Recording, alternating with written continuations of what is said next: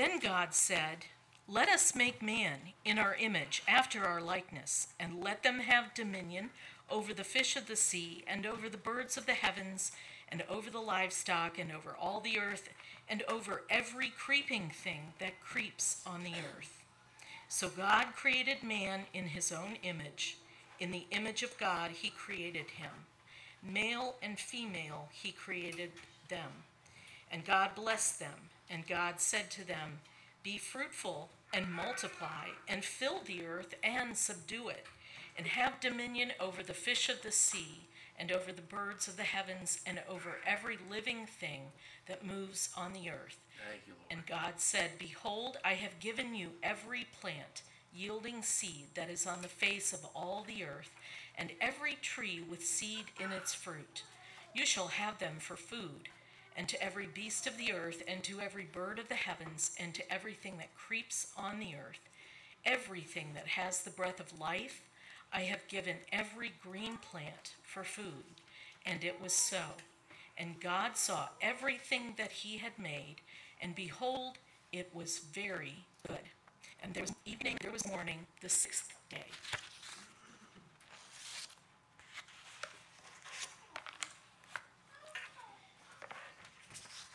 Deuteronomy chapter 6.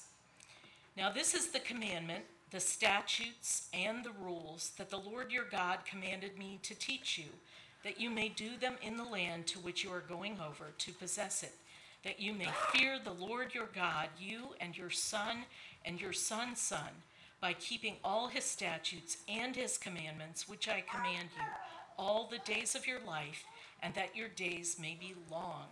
Hear therefore, O Israel, and be careful to do them, that it may go well with you, and may multiply greatly, as the Lord, the God of your fathers, has promised you, in a land flowing with milk and honey.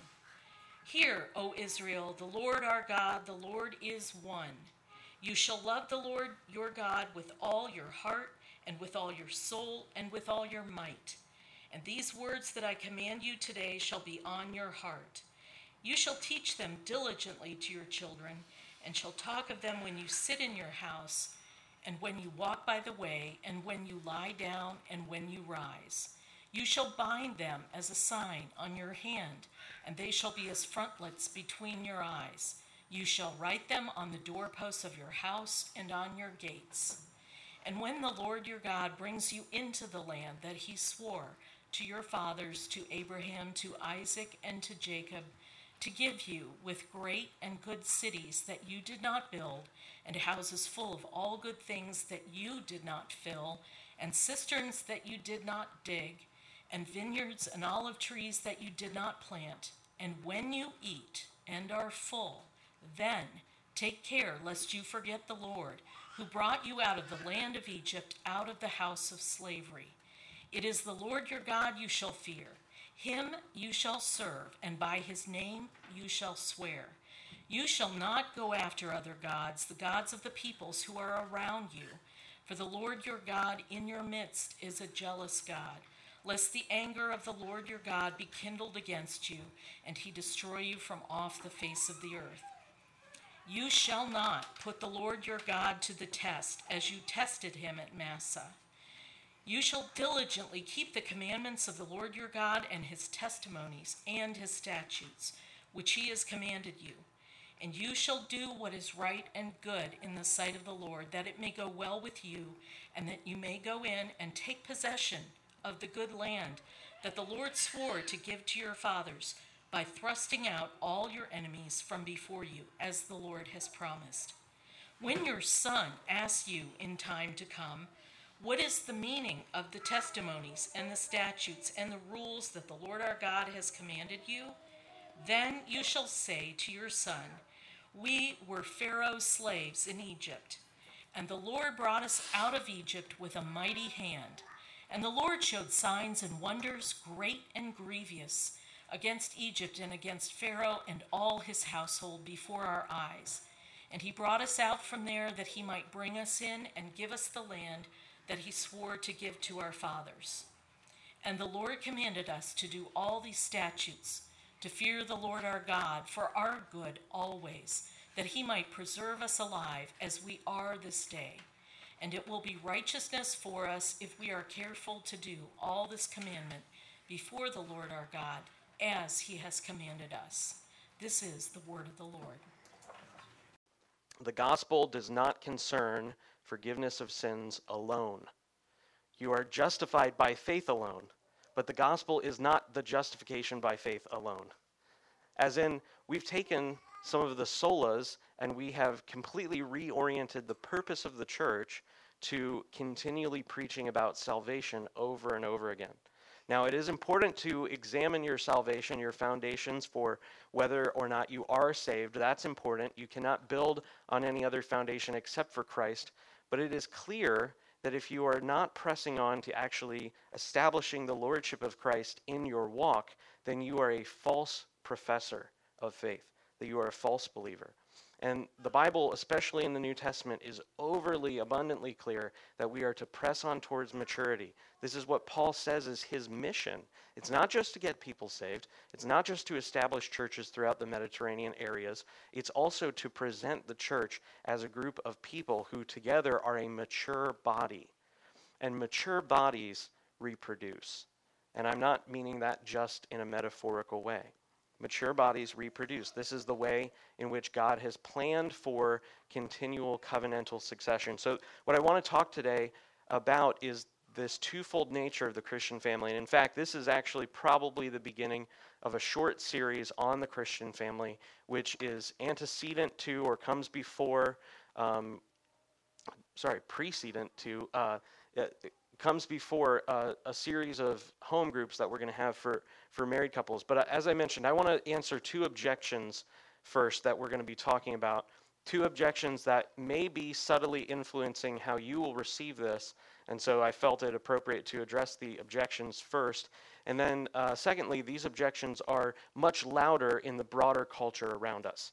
The first objection that you may have is if you are a single person or a divor- divorced per- person or someone who's been abandoned by your spouse, you may think that the Christian approach to family doesn't matter to you. And I want to address this objection in two points. First, to the single people, you say, Well, I'm not married. This doesn't apply to me. I don't need to concern myself with these things that is totally and completely incorrect. In fact, the best thing you can do, single men and to some degree single women, for establishing your maturity to be able to be married is to begin to put these things into practice. How can you fulfill the law of God, fulfill the commandment of God to teach your children if you yourselves do not know? And so you, you then find yourself in a situation now you have children now, and you don't yet know. It's very hard in the middle of the flood to establish the barrier. It's very easy to establish the barrier before the flood. This is why levees are built years before cities are made. They establish a levee, they test the levee, then they use the area that the levee protects. This is what you should be doing, young Christian men who are not married and young Christian women. That's the first objection, singleness. The second objection is those who are divorced. God loves you and Christ died for you. And though God hates divorce, according to the book of Malachi, and that is true, that does not mean you have been released from your calling to be a good Christian parent. God is able to, through his grace, restore the years that the swarming and devouring locusts eaten. And it is an absolute sign of faith that you begin to put things into practice for your children, even if your husband or your wife is not, in your context, um, is not on board with these things, nor is, is really uh, supporting you in this thing, in, in raising your children. If you find yourself in the context of, of single parenting, this, these commands still apply. It is not as if one sin in an area then dis, uh, you know, removes you from obligation and all the rest of, of God's command and God's counsel.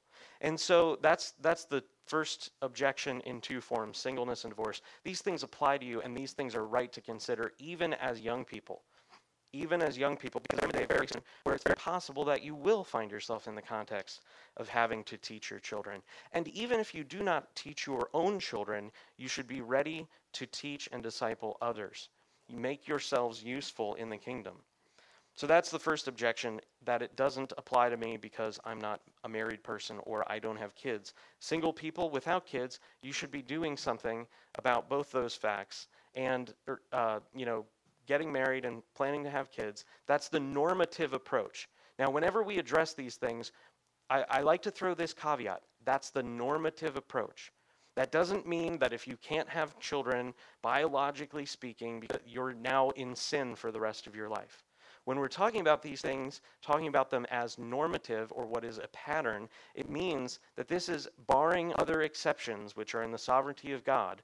This should be the direction that your life is taking you. So that's what I mean by normative. Of course, all the exceptions apply. Biological infertility, uh, choosing to be, a, you know, a eunuch for the sake of the kingdom. Those things are, of course, uh, exempt you from this particular command, but not in the sense of being a contributing member to the body of Christ. So that's the first objection. And then the second objection is this that when I am going to speak today to fathers, uh, some of you uh, ladies are going to think that I am being sexist in saying that the father has a duty and a responsibility to God. And simultaneously, you will think that this is sexist because I'm not addressing you, but at the same time, the greatest problem, if you read Charisma Magazine, Charisma News Magazine, or Charisma Mag, or, or Relevant Magazine, the greatest problem in the evangelical family is not just you know pornography or raising kids, etc. The greatest problem addressed in the evangelical communities today is terrible fatherhood. So you can't have your cake and eat it too. You can't say that God does not have a specific requirement on fathers and then out of the other side of your mouth say, well, fathers aren't doing their job. You have to allow one of those to be re- true. Fathers have to have a divine responsibility before God, and that responsibility means they are culpable and also accountable to Him and also, therefore, they have a role which they must fulfill. You can't say fathers are doing a bad job if fathers don't have a job to do. That's the other objection. And that objection, as I said, is, lar- is louder and stronger in the broader culture around us, as we'll address in a few minutes. That culture says there is nothing different between men and women. There is no difference between men and women, not in function, not in equality of, of person, etc. And that is simply not true. God has made men and women equal in worth and value. As we're going to see in our reading today, as we unpack it, He made them male and female. But that does not mean that men and women are the same thing. We see this today in our larger culture in many, many ways. The most recent example is the approval from the Joint Chiefs, their recommendation to allow women to be in every force in the military, even the special forces, even the Marines. Brothers and sisters, it is a curse of God to allow our daughters to go to war. And some of you don't even know about that, maybe because you haven't heard of it. That's fine if you haven't heard of it.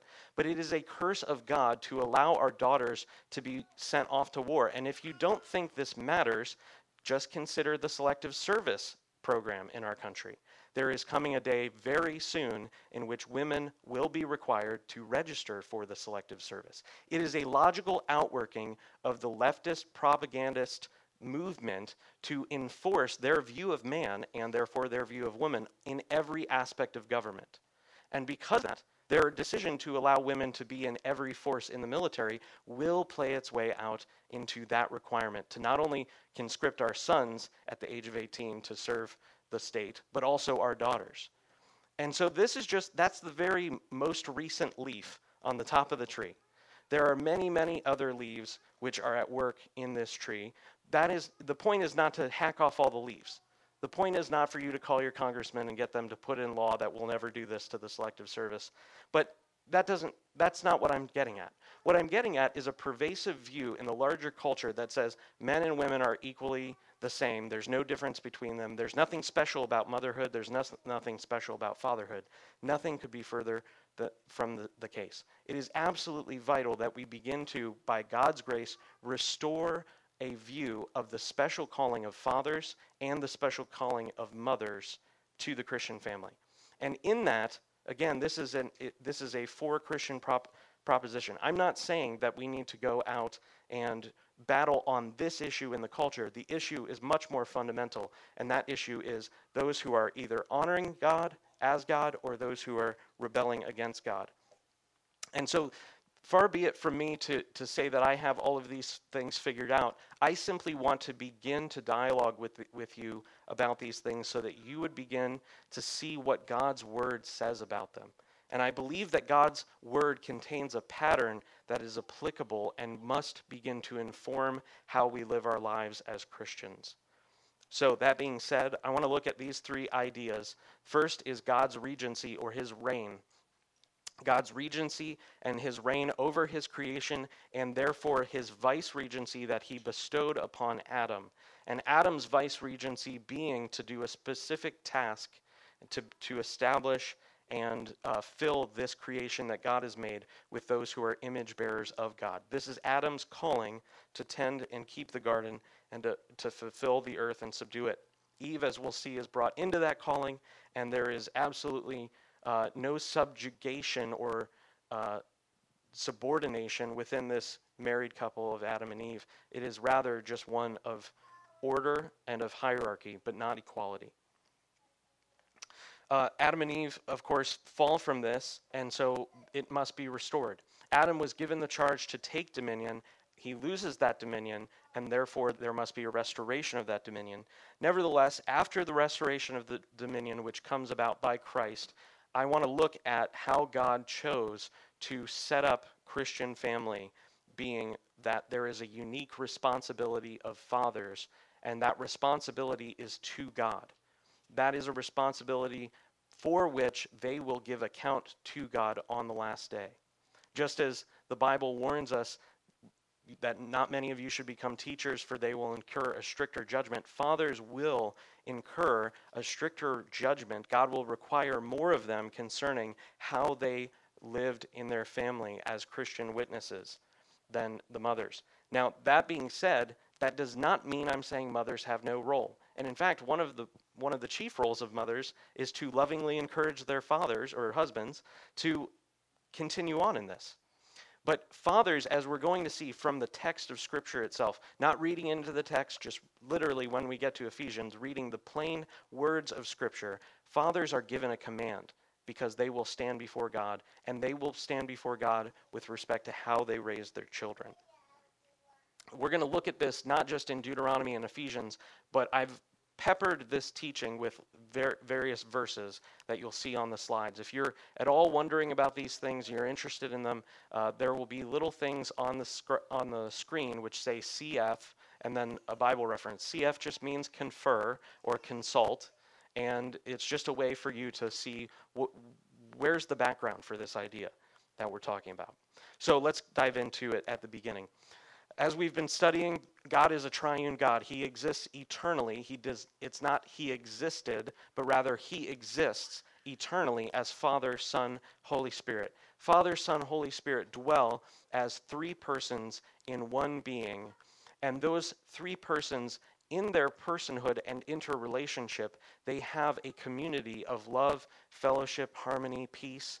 And this love, fellowship, harmony, and peace overflows and really explodes into a creation. And this creation is therefore the, the uh, outworking of God's love. God wishes to expand that love, to make his glory known. And so he purposes within himself to create a glorious wonderful creation and ultimately to invest himself by his image giving into one who would be an image bearer. And this image bearing he gave specifically to man. This triune God, this community in himself, has left his fingerprints or marks of community on all aspects of life. And we're going to look for the next few weeks at how he's left it on the family. The triune God invests man with his image. This is a doctrine called the Imago Dei that simply means the image of God residing in man. And by when, I say man, I mean man and woman. Uh, being made in, in God's image, man and woman uses God's creation for God's glory and for man's benefit. It's better when I have an automated brain system. It's better when I have solar power that can create energy. It's better when we use the earth's resources for good and godly purposes, which are the establishing of life, we could get off into the weeds here, but there's a great movement today which is at war with God's command to multiply and to subdue the earth. And that's manifested not in simply an attack against the family, but rather an attack against utilizing the created realm. And again, we don't have time to discuss it. Ultimately, we must be good stewards, but we have to subdue the earth, fill it, and multiply in it. This is what God has given to man, and it's taken place.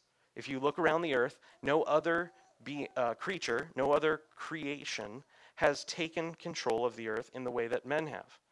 I'm reminded, if you're a big fan of, uh, of The Office, there's a time where uh, Dwight in the office, he goes with Michael to a dumpster and they're looking for something that Michael threw away, and they're surveying this entire field full of trash. And Dwight has this revelation of man's power. He says, No other animal could do this. Maybe beavers, but not like this. I, and it's, it's a dumb example, but he's surveying this mountain of trash. Even what is a byproduct of our use of the earth is magnificent and it's captivating in its scope. No other creature has been given this task to subdue the earth and to utilize it. We obviously need to be good stewards, but nevertheless, this is God's pattern. So Adam is given a vice regency or a under kingship, if you want to put it that way, a vice regency or a second in command authority over the created realm to subdue the earth, fill it, multiply in it, take dominion and rule over. And then God begins to list the, the birds of the heavens, the, the beasts of the field, the fish of the sea. Every realm which God has made, Adam is to take dominion over that realm. Verse 26 Therefore, God said, Let us make man in our image and after our likeness. Again, here, this triune God uh, is holding counsel within himself, and he says within himself, Let us make man in our image and let them have dominion over the fish of the sea, over the birds of the heavens, and over the livestock, and over all the earth, over every creeping thing that creeps on the earth. So, God, verse 27 So God created man in his own image. In the image of God, he created him. Male and female, he created them. This is a poetic couplet by the writer of Genesis 1, who most people traditionally have accepted to be Moses. An oral tradition came down, and Moses faithfully recorded it at the time that he received it. And Moses is writing this little poem or couplet, which was probably in the oral tradition. In the image of God, he created them, male and female, he created them. Sorry, in the image of God, he created him, male and female, he created them. This imago Dei finds its expression in twofold form, in male and in female. It is innate within the image of God for there to be a unified expression through male and female dissimilarity and uniqueness. Taking dominion necessarily requires multiplication. If you want an example of this, I just would invite you to take a road trip, maybe to Missouri, and by the time you get there, you have passed through multiple states in which there is nothing but empty cornfields and land. And in fact, not even just cornfields, some large stretches are simply still wooded areas that aren't even being, they're not being utilized.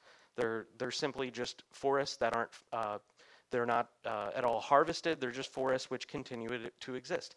At this time in our history, you know, approximately 6,000 years post Genesis 1, 2, and 3, if you hold to what I believe is a normative reading of the scriptures, uh, we still have vast places called Iowa that are just cornfields.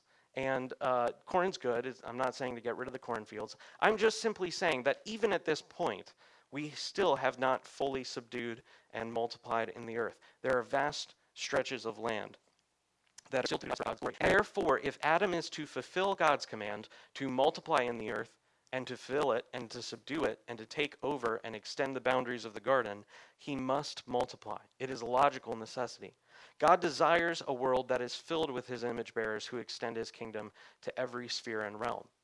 Every sphere and realm includes culture, art, business, society, economics, mathematics, science, and eventually, when we get done with that, we're going to colonize the moon. Elon Musk happens to be working on that right now. He's wanting to go to Mars. Little does he know, he's probably ultimately going to be working for Christ because his technologies will be given over to the next generation. Anyway, the point being that we're colonizing. This is what our mission is. Our mission is to utilize creation. This is why you're not, after you get saved, you know, we don't just shoot you and then you go to heaven. Christianity is not just some escape out of the physical realm doctrine that gets you to heaven instead of hell. There is something that is to be done. there is work to do. And therefore, because there is work to do, there are helpers that are needed, and likewise, those helpers join in the work as co regents together. God's intention in marriage is primarily the fulfillment of the command to be fruitful and multiply. Now, when I say primarily, I mean that is God's intention. I am not saying that is how marriage is understood today. And in fact, I believe that we have done a great misservice. If you're wondering about that, I would refer you to Malachi 2. God's intention in marriage is godly seed. He desires fulfillment and multiplication. Verse 28 look at the order in which God speaks to this man. He says, Be fruitful and multiply, and fill the earth and subdue it, and have dominion. Dominion comes last. Dominion comes last. You cannot simply understand this as some sort of cultural dominion. It includes in the normative pattern the command to be fruitful and multiply. Our culture, and by when I say our culture, I mean the American tradition. I don't mean Christian cultures that are redeemed. I mean the culture around the culture that we are creating in the church. Our culture has perverted the original intention and supplanted, that is, put something in place in the first place of marriage, and that thing is companionship. And the reason why is because we have rejected God's order for establishing the home and establishing children, and we have put companionship above multiplication in God's order. But I believe that Genesis 1 is a prescriptive description, or it is a blueprint for what marriage is to be we have supplanted God's primary purpose with the secondary purpose of companionship. God's purpose in helping Adam to multiply, it's not, we, we take this Genesis 2 uh, passage where Adam is, is working on naming the animals, and we backport in an idea into Genesis 2 which is not there at all, and that is Adam was really lonely. no, there was no one for Adam to multiply with. That's the point of Genesis 2. It's not that Adam was really afraid to be uh, by himself, or he looked at all the cute bunnies with the male and female bunny, and the male and female lion, and the male and female elephant, and he said, Oh, where's my you know, companion? It's not companionship, it's subduing the earth.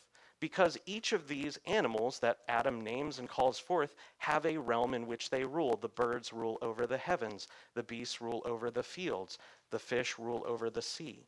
And so Adam, as he is naming and seeing that he is greater than each one of these, recognizes that to do his command, to fulfill it, to actually obey God's command to multiply in the earth, he needs one to multiply with. God answers this need and establishes one who will not just be a co worker, but also one to fulfill the command with. I believe that our culture's sin against God in this order, in this idea, has generated or given rise to a great number of evils, and these evils all predate you and I. That is to say, we have been born into a culture in which these things are assumed. One of them is no fault divorce, which took place mostly before any of us in this room were born. The no fault divorce laws which were established were to necessarily get men away from facing the judgment of their sin, again, Malachi 2, uh, against their wives. And that which was established in our country was a great evil because it allowed men to divorce their wives without, without necessity.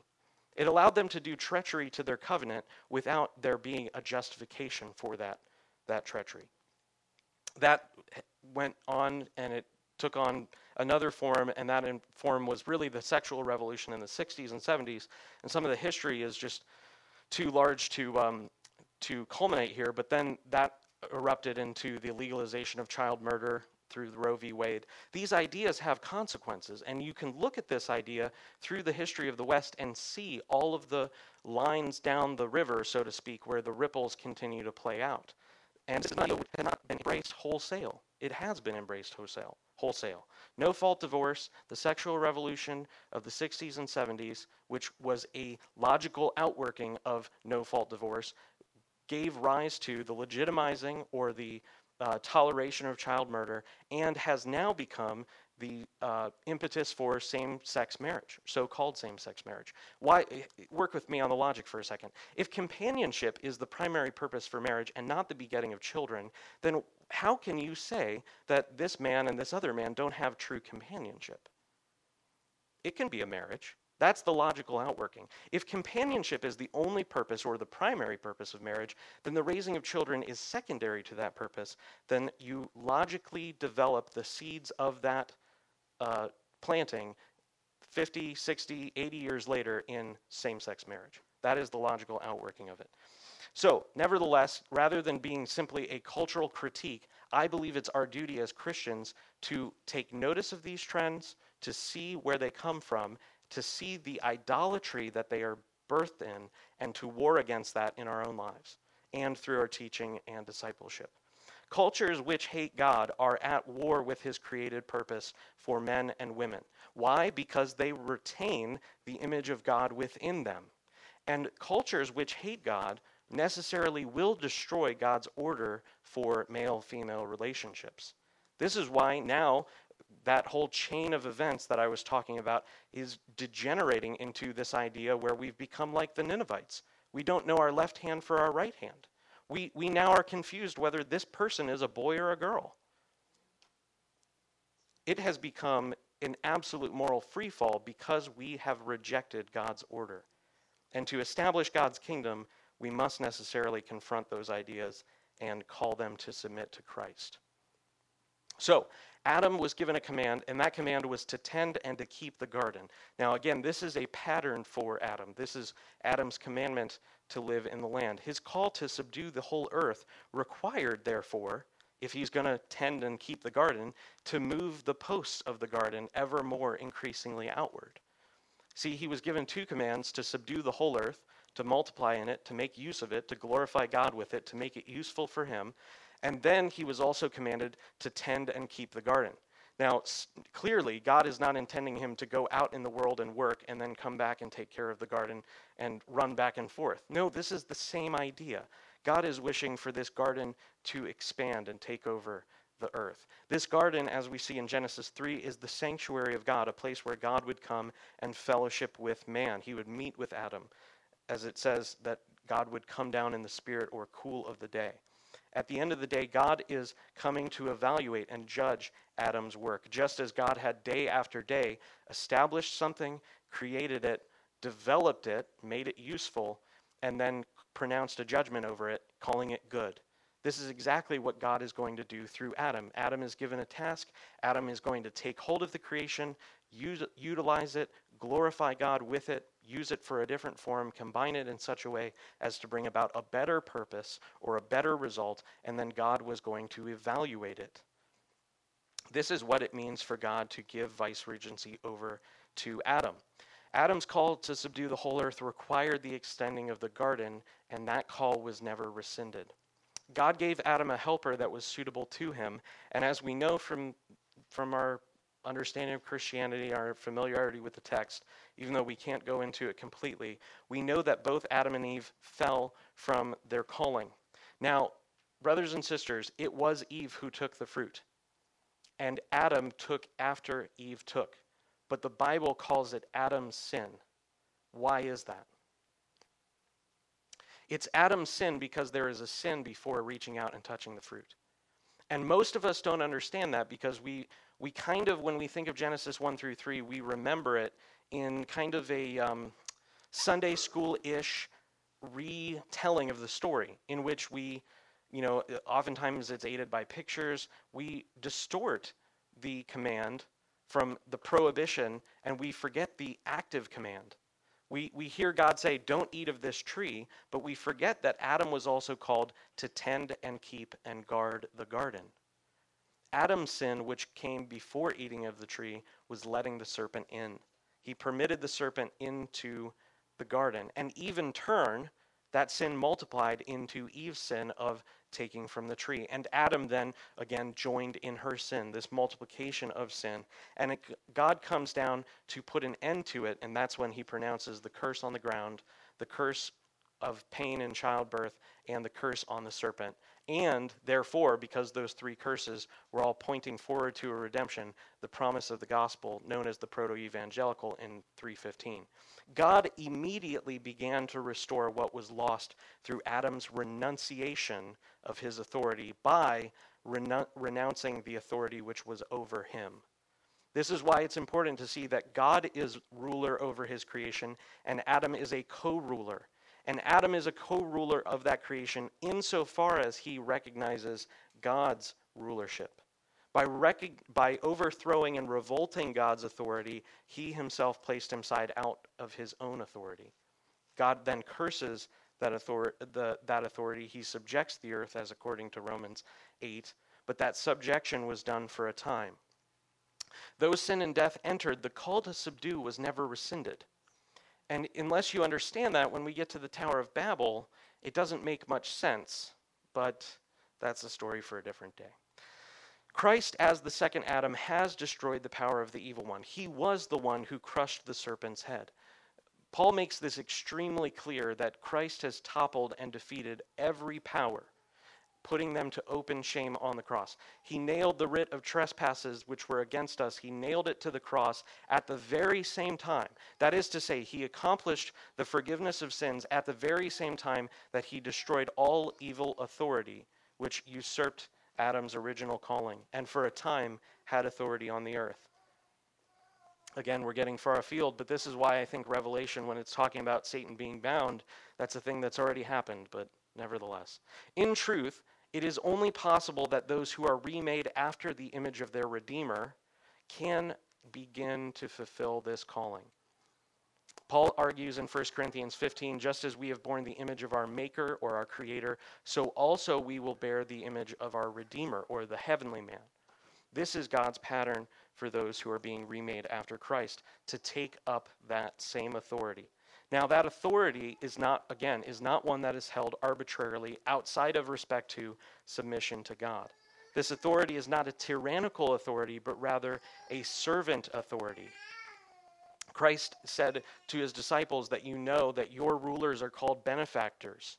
That is, people acknowledge their rulers at the time in a cultural setting of people who are doing us good. Benefactors are good doers, benefactor, right? And, and so Christ is saying, no, the, you're not to look at your leaders, those who have authority, as those who are above you. You're not to operate in that sort of authority, but rather in, in my kingdom, the greatest is the servant of all. But the servanthood does not imply that there is no calling or no specific task to be given. In fact, servanthood implies a greater task, a greater responsibility. So, as Christians, as those who've been transformed from the dominion of darkness to the kingdom of light, that is the kingdom of the Son of His love, First uh, Colossians 1, we must seek to bring about obedience to Christ in every sphere. That command to take hold of the earth was never rescinded but it has been fulfilled and set right. It is for this very reason that we've been redeemed. Paul says in, in Ephesians 2, verse 10, that you were set apart or you were reconciled to God for good works. We think we've been reconciled to God for dying and going to heaven. No, you've been reconciled to God and now become part of his active movement in the earth to redeem and transform and bring the effect of the gospel to every sphere.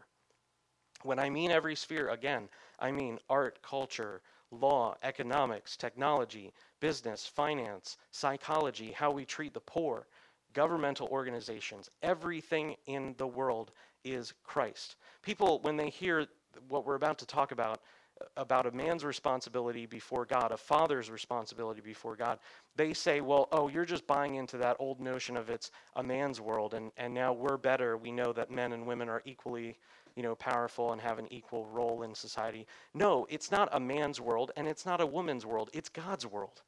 And God requires obedience from all men and all women. So, Let's move on from Genesis. After God defeated the Egyptians and totally shamed Pharaoh, you should, uh, next time you read through the book of Exodus, I want you to look at this as an economic disaster that God is bringing against Egypt. After raising up Pharaoh through giving Joseph the interpretation of Pharaoh's dreams, allowing Pharaoh to multiply and uh, store grain and therefore receive all the gold of the nations surrounding him because they bought grain with gold. It was so important that they eat, would eat during that famine. He establishes Egypt in order to shame Egypt and declare that he himself is God alone and there are no gods other than him. And uh, Paul brings this out a little bit in Romans 1. He also talks about it in Corinthians. But this idea is that the Egyptians were defeated totally, not simply for their idolatry against God. They worshipped gods that were after the form of creaturely things, birds, beasts, we know Cyrus with the head of the eagle, and they would not clear. And that, the for his harsh treatment of the Israelites. The harsh treatment and reason that was just given those commands and be proven in God's hands. Adam was given one prohibition and multiple positive commands: do the earth, fill it, tend to the garden, and work it. These positive commands and one negative command. Israel now, because of the effect of sin, because it has not been answered by the Redeemer, now has a law that has tons of negative commands. Because the type of sin and the type of things that sin is bringing about has multiplied in this society. Israel inherits vineyards and orchards, which they did not dig, nor plant, nor establish, or cultivate, in the exact same way that Adam received a garden sanctuary home, which he didn't plant. This is a sign of grace, grace, grace. Again, the giving of the law is not the establishment of covenant of works. It is the establishment of covenant of grace. He wished for them to be faithful in their obedience, not be obedient in order to be justified, but to be faithful or in fidelity to the one who rescued them the Israelites were to be a special nation under the authority of God's law word. We have so perverted the original intention of the scriptures to think that the Old Testament is simply some set of suggestions or ways to be at right with God. No, it is God's very law word given to his people. This was the explicit fulfillment of God's covenant promise to Abraham and his offspring. Notice here this beginning of the idea of fulfillment of promises to fathers and their children. God promised Abraham that through his family, God will bless all the families. Isn't it interesting that we have so emphasized personal promises today, and we have completely neglected family promises? I have never heard a gospel presentation in which someone was called to come to Christ in order to submit and bow their knee in order that he would redeem their family. I've very often heard, come to Jesus and you'll escape hell. Come to Jesus and he'll give you a better life. Come to Jesus and he'll finally allow you to have a good marriage. I've never heard, come to Jesus in order that he would put his foot on the neck of the serpent who's been raging your family for generations. I've never heard that in a gospel presentation. I don't think it would translate well on the TV personally.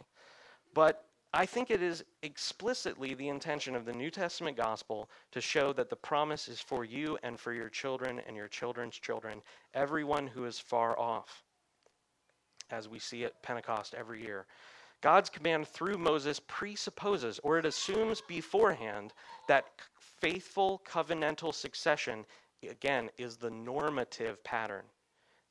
That is how God has designed it to work. That is how God wants it to work. He does not want the church for all her life, all these ages that we've been existing as a continuous faithful group of people through the centuries, to constantly have to re evangelize everyone and lose them right away after one generation. That is not how the church has gained ground and influence and brought the gospel of mercy to the world. It is through the succession of faithful obedience, family by family. This is what I believe is God's normative pattern. If that's God's normative pattern, then I think we're in trouble, as we're going to mention in, in just a second. I want you to notice that these are the promises given to the children of Abraham, Isaac, and Jacob.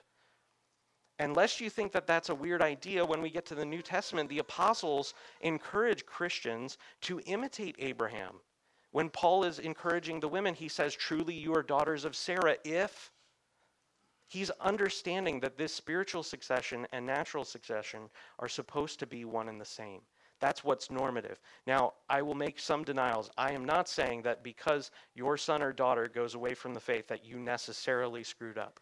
In saying that it's normative, I do not mean that it is necessarily sin should someone come to the faith in their old age and still lose their children to the world. It is not the case that this is an affirmation that I would make, but rather this is God's normative pattern. Being God's normative pattern and his normative pattern of blessing flowing from generation to generation, I believe, therefore, a faith in which we are experiencing massive generational loss should be questioned. If it is God's normative pattern, and if the church for the last few generations has been losing 80% of our young people, then we should examine the foundation and presentation of our faith. Really, the very core tenets which we allow to be in our faith. I believe that we should doubt it and seek to reform it and restore it. Obviously, the children of Israel, through neglect of God's commandments, routinely turn from faithful generational succession. Now, that being said, that's an argument even more strongly for this should be the normative pattern. They didn't uphold the command that God gave them, therefore, they lost faithfulness in future generations. Now, if you want to take that idea, I encourage you just read the Old Testament again with that idea in mind and see if it bears out. It, it does bear out. Over and over again, it says the fathers turned from God, and then what happens in the very next generation? They either, if it's before the kings, they either have wars, the Philistines will come in, the Edomites will come in, or if it's with a king, that king will pervert the nation into idolatry. This bears out through the New Test or the Old Testament text. It bears out quite well. Nevertheless, at the beginning of the regiving of the law, Moses states that God's giving of the command was unto faithful succession. Now, look at these connecting words. Now, this is the commandment that the Lord your God commanded me to teach you. Verse 2 that you may fear the Lord your God, you and your son and your son's sons. He says, Here's the commandment. Here's what I'm giving you. For what purpose? Verse 2 that you might, or that you may your son and your son's son necessarily presupposes that each father in the family line will take up his father's calling. As we're going to see, the father is given a calling to teach and instruct his children. And here at the very beginning of Moses' re summary of the law, he says that this was done that you may fear the Lord, you and your son and your son's son. The implication is that we don't miss the son's son's son, but rather at that point, that son begins to take up the same mantle that his father had. By this, God will persist them in the promised land with delight. God does persist Israel in the land, but he doesn't do it with delight. He does it through many scourgings and exiles and restorations to the land, and great tribulation comes against the people because of their sin and their failure to uphold this commandment. Before entering the land, Israel must be reminded of the covenantal faithfulness of God so that they would be covenantally faithful in response to him. Consider the application of the first and greatest commandment. Jesus has asked the question, What is the first and greatest commandment? What is the greatest commandment? He replies, First and greatest commandment is to love the Lord with all your heart, soul, mind, and strength. In saying that commandment, he is quoting from the Septuagint, the Greek copy of the scriptures, which they used at that time in their synagogue system, and look at the fulfillment of the first commandment. Hear, O Israel, the Lord your God, the Lord is one. Verse 4. Verse 5 You shall love the Lord your God with all your heart, and with all your soul, and with all your might. Now, I don't know about you, those sound like nice words. Loving the Lord with my heart. That's awesome. I love heart stuff. That's great. I'm totally fine with that. Love the Lord with all your soul. I don't know. I mean, do I really need to submit my emotions and my feelings to the Lord? Do I really need to love the Lord with a real affection for the Lord? Yes, absolutely. But my might, I don't know. I'm not really into that part. Personally, just to be honest, you know, like I'm all for zealous word.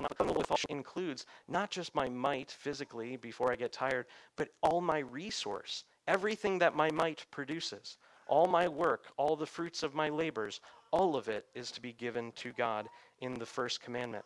And this first commandment finds its expression in two forms. In verse 6, these words that I command you shall be on your heart. This is part of the first commandment. This isn't a secondary commandment. And that other form of fulfillment is verse 7 you shall teach them diligently to your children.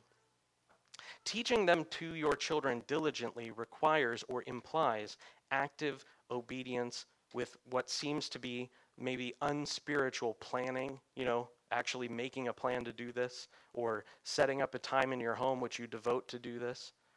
Diligently teaching your children does not mean casually mentioning the things of the faith once a week. It means a daily a daily putting these things forth before your children. Verse 7 You shall teach them diligently to your children. And here's where Moses begins to unpack what he means by diligently teaching. And he gives the the, the clear command that it's an everyday thing. In fact, it's an every hour thing, according to this verse. You shall talk of them when you sit in your house. I do a lot of sitting in my house, it's one of my favorite things. I bought this couch a few months ago. Man, let me tell you And when you walk by the way, and when you lie down, and when you rise. The life of the family is supposed to be a life that is surrounded by the teachings and commandments of God's law word. The commandment to love the Lord finds application in two commands to have his word written on your heart, and from that place of having his word written on your heart, you then retell. And according to Christ, the mouth then speaks out of the abundance which fills the heart, and you then overflow from that love of the Lord, which is true, authentic, and affectionate, and that becomes the way in which you teach your children. As fathers, therefore, we have a moral obligation from God, a moral obligation. This is not if you want to have a good Christian home teachings. This is not if you want to have a good marriage teachings. This is God gave a command to fathers to diligently teach their sons and daughters. Our homes, therefore, are to be places in which children are raised in the gospel. Now, why do I say raised in the gospel? Because I believe that this command in Deuteronomy 6 to tell your children the mighty deeds of God still continues and applies. I'm going to say that by implication and also by restatement. There's two ways we know that this still applies. Verse 20 When your son asks you in time to come, what is the meaning of the testimonies and the statutes and rules? Why did God give us the law? This is what the son is going to ask his father. As, as the son is being taught by his father, he's hearing these various things. He's going to ask the question what is the purpose behind the law? And that son is going to be given a good answer by his father, and it is gospel, gospel, gospel. This is not a reestablishing of the law of Moses to seek to justify ourselves by the doing of the law.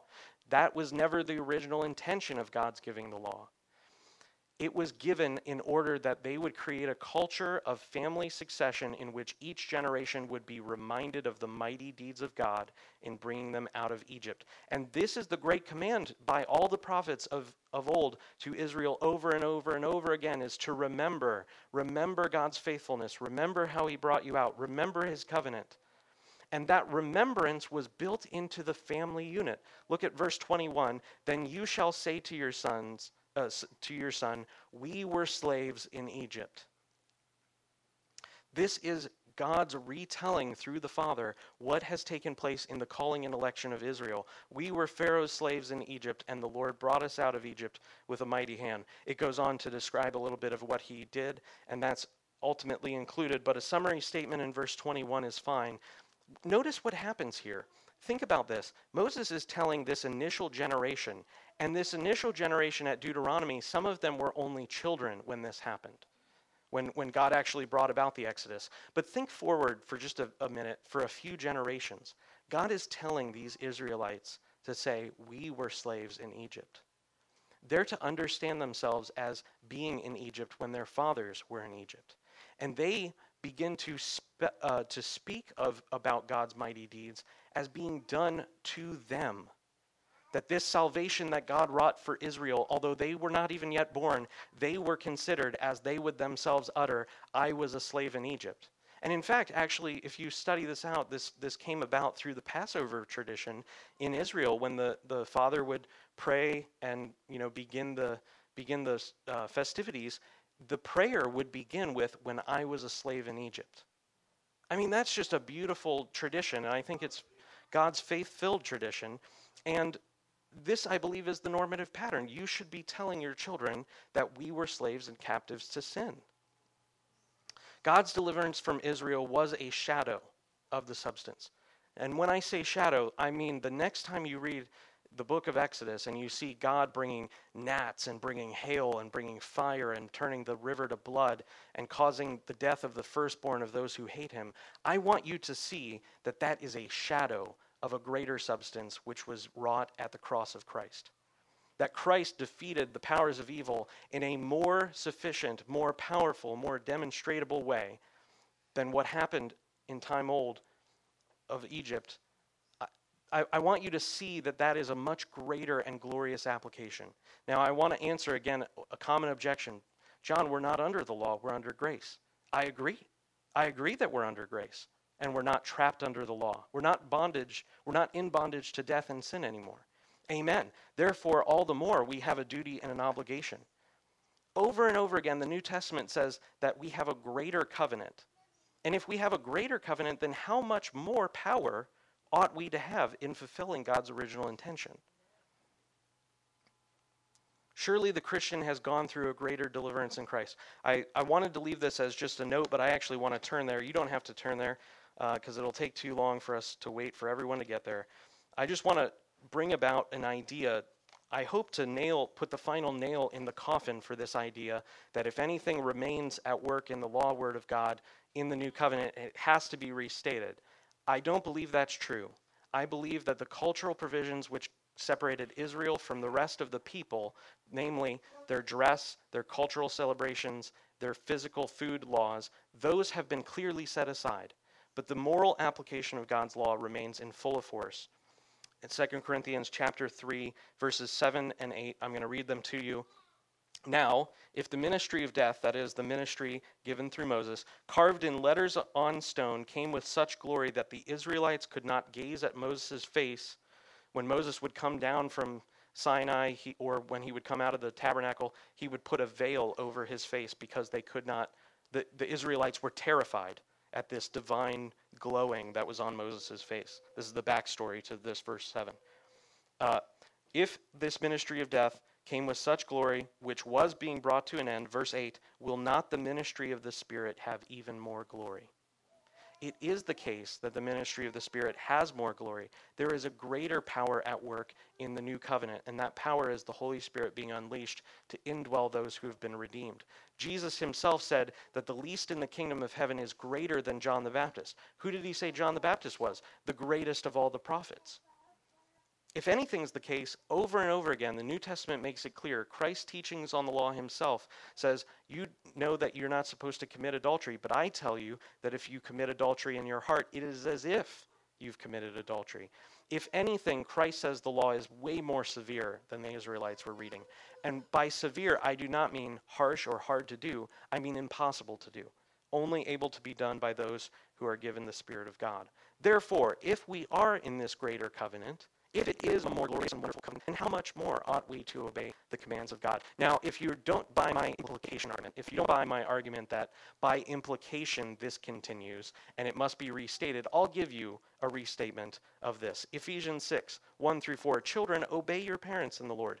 Why are they told to obey? The assumption is that their parents are telling them things concerning obedience. And it's not just clean up your room and do the dishes, it's follow God. It's do devotions with the family. It's do good works. Over and over again, when I was raised, I was constantly given chores by my dad to do for people who weren't in our family. I remember this one time, not to, I'm, in no way is this a bad, this is actually a really good example. I was given this task to rake a lawn for this very wonderful old saintly lady who I think is now, you know, passed away. But it was it was a lawn way bigger than my dad's, and it hadn't been raked for three years, and it it. Took all day, like eight hours, and at the end, she gave me a five dollar bill. it, I've worked it out, and it's like I was earning like ten cents for every ten minutes. Like it was like a cent a minute. I mean, it was it was bad. It would be illegal in Obama's America. Uh, nevertheless, I was routinely given commands to do things that were good works in order to learn that it's better to, to give than receive. It's better to serve than be served. This is what parents ought to be doing. Verse 2 Honor your father and mother. This is the first commandment with a promise. Verse 3 That it may go well with you and that you may live long in the land. Look at the quotes. Where's he quoting from? Deuteronomy 6. Paul says that this remains in full force. There is no doing away with the law. Verse 4 Fathers, this is why I say fathers have a unique command because Paul wasn't raised in post lib fem 1975 America. He doesn't say fathers and mothers because we're all talking about the same thing here because men and women aren't different. Paul commands fathers. He says, Fathers, do not provoke your children to anger. That's the negative command. How do you provoke your children to anger? By setting them up with no worldview to understand anything of life. That's one way. The other way is the more normative way that we consider, you know, being mean to your children, beating them, uh, yelling at them, etc. Fathers, do not provoke your children to anger. In the King James, it says wrath. I think that's a much, much more appropriate verse or translation. But bring them up in the discipline and instruction of the Lord. Again, in the King James, it's fear and admonition. And fear is much more important than discipline. You are not simply to tell your kids about the faith in a way that you assume that they will make a neutral choice, that they're in a neutral setting and they'll either follow Christ or not. You need to impress upon your children we have an obligation to be faithful to the covenant because we were bought with a price. Christ's blood is too precious to allow our children to drift away from the faith. Hebrews 6, the warnings in Hebrews 6 is, are, are are too, too appropriate and too clear. Paul reiterates this command, showing that it remains a duty of Christian fathers. Now, again, if you're a single mom, I am not intending to say that you do not have a deeply profound relationship with your child in bringing them up in the things of the faith. In fact, the New Testament has a wonderful example, one that you would do well to pursue. That is, Timothy himself was raised by the faith of his grandmother and his mother being, uh, being one who had a father who was far from God and uh, not a Yahweh worshiper and not a Christian. Nevertheless, we're talking about things that are normative. If you think that just because you are either divorced or a single mom or a single dad, that none of this applies to you, it actually applies all the more, and you must take more intentional steps to fulfill this in a way that bears fruit, in a way that produces the result with your children. Although this calling may seem daunting, this command from the Lord is not burdensome. What more could you want? Of all the things that you own or have, or skills that you have, or hobbies that you have, what thing could you want more than to faithfully transmit the faith to your children and to see them raised up in the things of God? And my thought is this in an age of deep spiritual conver- uh, confusion, in an age in which uh, the moral uh, level of the culture is sinking quickly, what more precious promise could there be in the New Testament than the fact that we don't have to hope against hope that our children should be in the faith, but rather, if we do things according to God's order and structure, if we orient the family as trying to be obedient to the kingship of Christ, then it is normative that he will cause our children to maintain in the faith. Acts 2:39 again Peter says the promise not the not doing the law, not do not earning God's favor, the promise of the Father. The promise given to Abraham of old, the promise brought about and fulfilled in Christ, the promise given by the church reading the word faithfully through the ages is for you and for your children. That is wonderful and sweet and precious. Now, nevertheless, we know that sin exists in the world. We know that children fall away from the faith of their parents, but that is not what it is supposed to be. And by God's grace, I believe there is a greater standard, and that standard is nothing other than fulfilling the word of Christ. Let's pray. Father, we thank you for your Son and his great redemption that he purchased for us. We pray that you would deliver us, Lord, from ideas which blind us to what is clearly in your scripture that our children should continue on in the faith. We pray that you would forgive us, Lord, of our cultural neglect and hatred of children. We pray that you would end abortion in this country and that you would bring about, about swift uh, justice for those who are trampled in death. Lord, we pray that you would restore the honor of marriage in the church, that you would deliver us from sexual sins and covenant breaking, that you would give us an ability to think about these things biblically. We pray that, Lord, you would begin to bring judgment at the house of God, that you would allow us to be like those who weep between the porch and the altar, that you would give us a great understanding of the calling of Christ, that we would see him as king and honor him as such. We pray, Lord, that you would allow us by your Spirit to not buy into the devil's accusation of condemnation in these things. We pray, Lord, that for those who feel like they've already had bad examples in this area, that you would give them the promise of future growth, that they would understand that you can redeem the time and you can bring about maturity.